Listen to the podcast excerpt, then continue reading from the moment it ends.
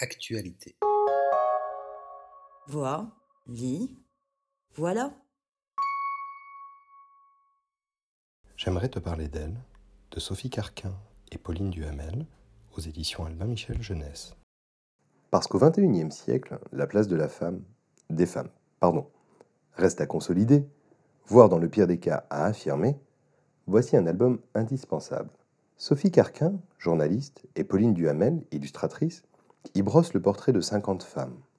Aventurières, scientifiques, artistes, militantes, elles qui ont tout eu l'audace d'élever la voix, d'agir seules ou collectivement, pour qu'avance le droit des femmes. Dans ce livre, tout débute par une dédicace, comme un clin d'œil adressé aux lectrices autant qu'aux lecteurs. À toutes les filles, soyez audacieuses, n'ayez pas peur du regard des autres. Et la messe est dite Mesdames, aux armes. Elle se nomme George Sand. Bon, non, elle en réalité, c'était Aurore Dupin. Musset et Chopin le savent bien. Ou Calamity Jane, Martha de son véritable prénom. Ou Camille Claudel et Marie Curie. Comme Annette Kellerman, qui s'est baignée dans un maillot de bain pour garçon et fut arrêtée alors qu'elle avait réussi l'exploit de traverser la Tamise à la nage.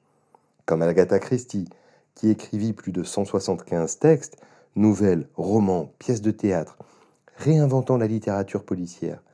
Comme la grande, l'immense Marguerite Yourcenar, l'une des plus grandes sommités du monde hellénistique, elle qui fut la première femme élue à l'Académie française. Ou encore Joséphine Baker, dont la postérité n'a gardé qu'une jupe de banane, alors qu'elle fut espionne pour le compte du général de Gaulle. Et puis Simone de Beauvoir, Françoise Dolto, Rosa Parks, Ella Fitzgerald. Toutes ont changé le monde à leur manière.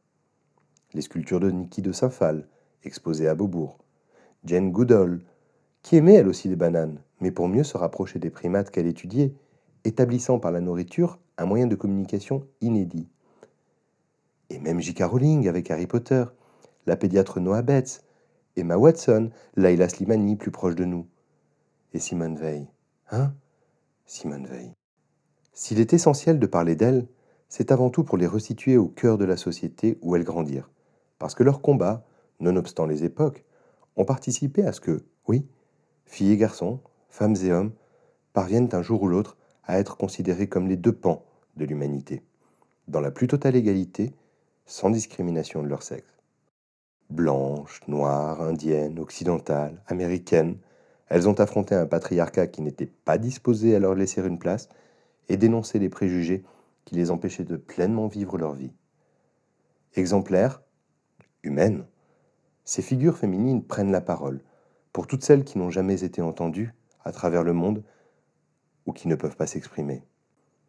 Mais si un livre pouvait aider à le changer, ce monde Car l'album, en somme, remet les pendules à l'heure.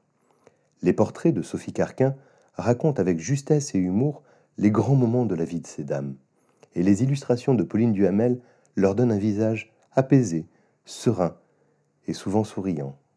Parce que les princesses des contes de fées ont encore une longue tradition en héritage, ces femmes, véritables héroïnes, n'ont-elles rien de surfait Comme toujours, le texte et les visuels sont à retrouver sur www.actualité.com.